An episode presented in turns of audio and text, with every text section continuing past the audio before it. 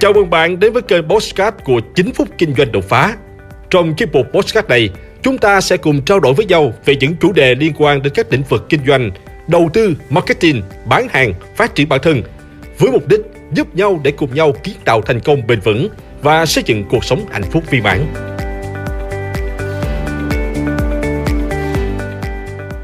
Chào các bạn.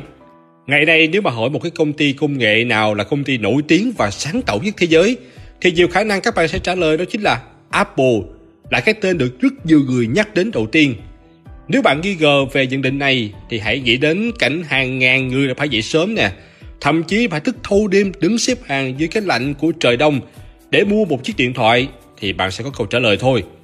Tôi đảm bảo là trong hàng ngàn các công ty công nghệ trên thế giới thì đây là điều hiếm hoi mà rất ít các công ty có thể làm được.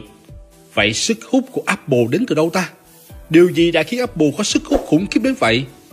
Trong khi Apple không phải là một công ty đầu tiên nghĩ ra những siêu phẩm đầy sức hút như là máy tính bảng, smartphone, máy nghe nhạc MP3. Vậy thì sự khác biệt ở đây là gì? Tại sao khách hàng lại chọn mua iPod thay vì Jones, chọn iPhone chứ không phải là Samsung hay là BlackBerry? Chìa khóa nằm trong top 10 chiến lược marketing độc đáo mà tôi sẽ chia sẻ ngay sau đây. Chiến lược thứ nhất, tập trung vào giá trị thay vì giá. Từ trước đến nay, Apple chưa bao giờ can dự vào các cuộc chiến về giá, mặc dù giá sản phẩm của họ đưa ra cao hơn các đối thủ cạnh tranh khác. Đơn giản là vì Apple luôn tập trung vào đề xuất giá trị của sản phẩm. Đề xuất giá trị là tất cả những thứ trả lời cho câu hỏi của khách hàng.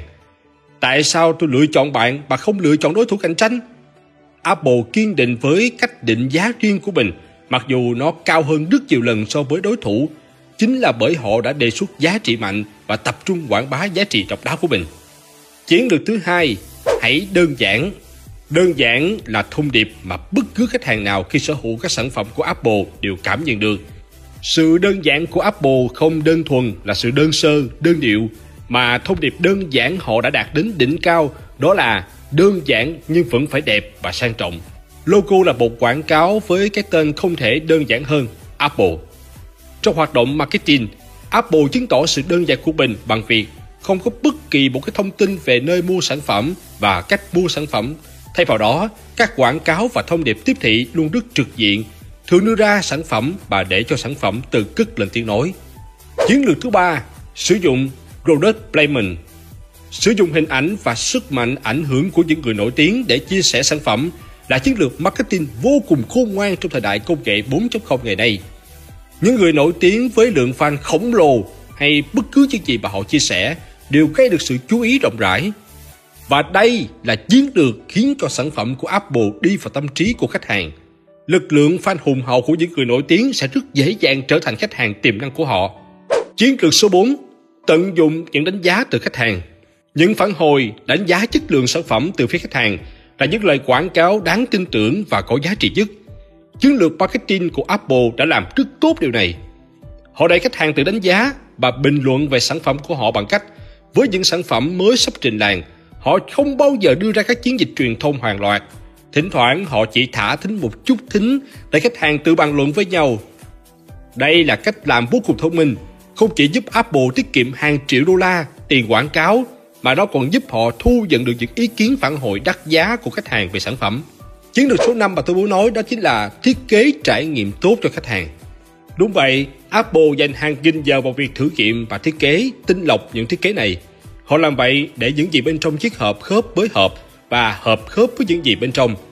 Sự thật ra thì với những khách hàng khi tự tay unbox sản phẩm iPhone đều phải oa wow, vì sự tinh tế đến từng chi tiết từ thiết kế hộp sự sắp xếp các chi tiết từ tai nghe, sách hướng dẫn, dây sạc đều vô cùng hoàn hảo. Bên cạnh đó thì Apple còn rất quan tâm đến việc tạo ra trải nghiệm tốt cho khách hàng tại cửa hàng. Vì vậy, đối với những khách hàng, họ vào cửa hàng và dừng chân lại để thử nghiệm sản phẩm và nhiều trong số họ ra về với những sản phẩm mới trên tay.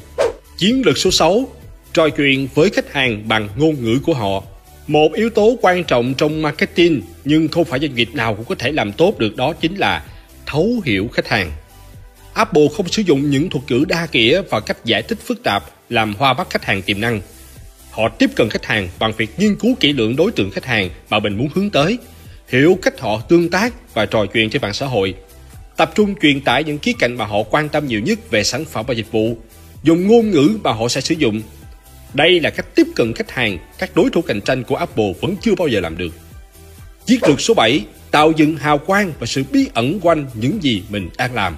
Apple luôn khiến người dùng có cảm giác là chờ đợi và tò mò khi các sản phẩm của họ được giữ kín cho tới khi chính thức được ra mắt. Thông thường, các nhà tiếp thị sẽ nói cho khách hàng biết mọi thứ về sản phẩm như một cách quảng cáo những giá trị của sản phẩm. Riêng Apple thì làm ngược lại nha. Họ tạo ra cho khách hàng sự phấn khích khi họ được suy đoán giá trị của sản phẩm.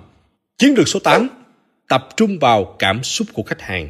Apple đã tạo ra những khách hàng tự nguyện truyền bá cho sản phẩm của họ bởi vì thương hiệu này có thể chạm đến và giữ được khách hàng ở mức độ cảm xúc.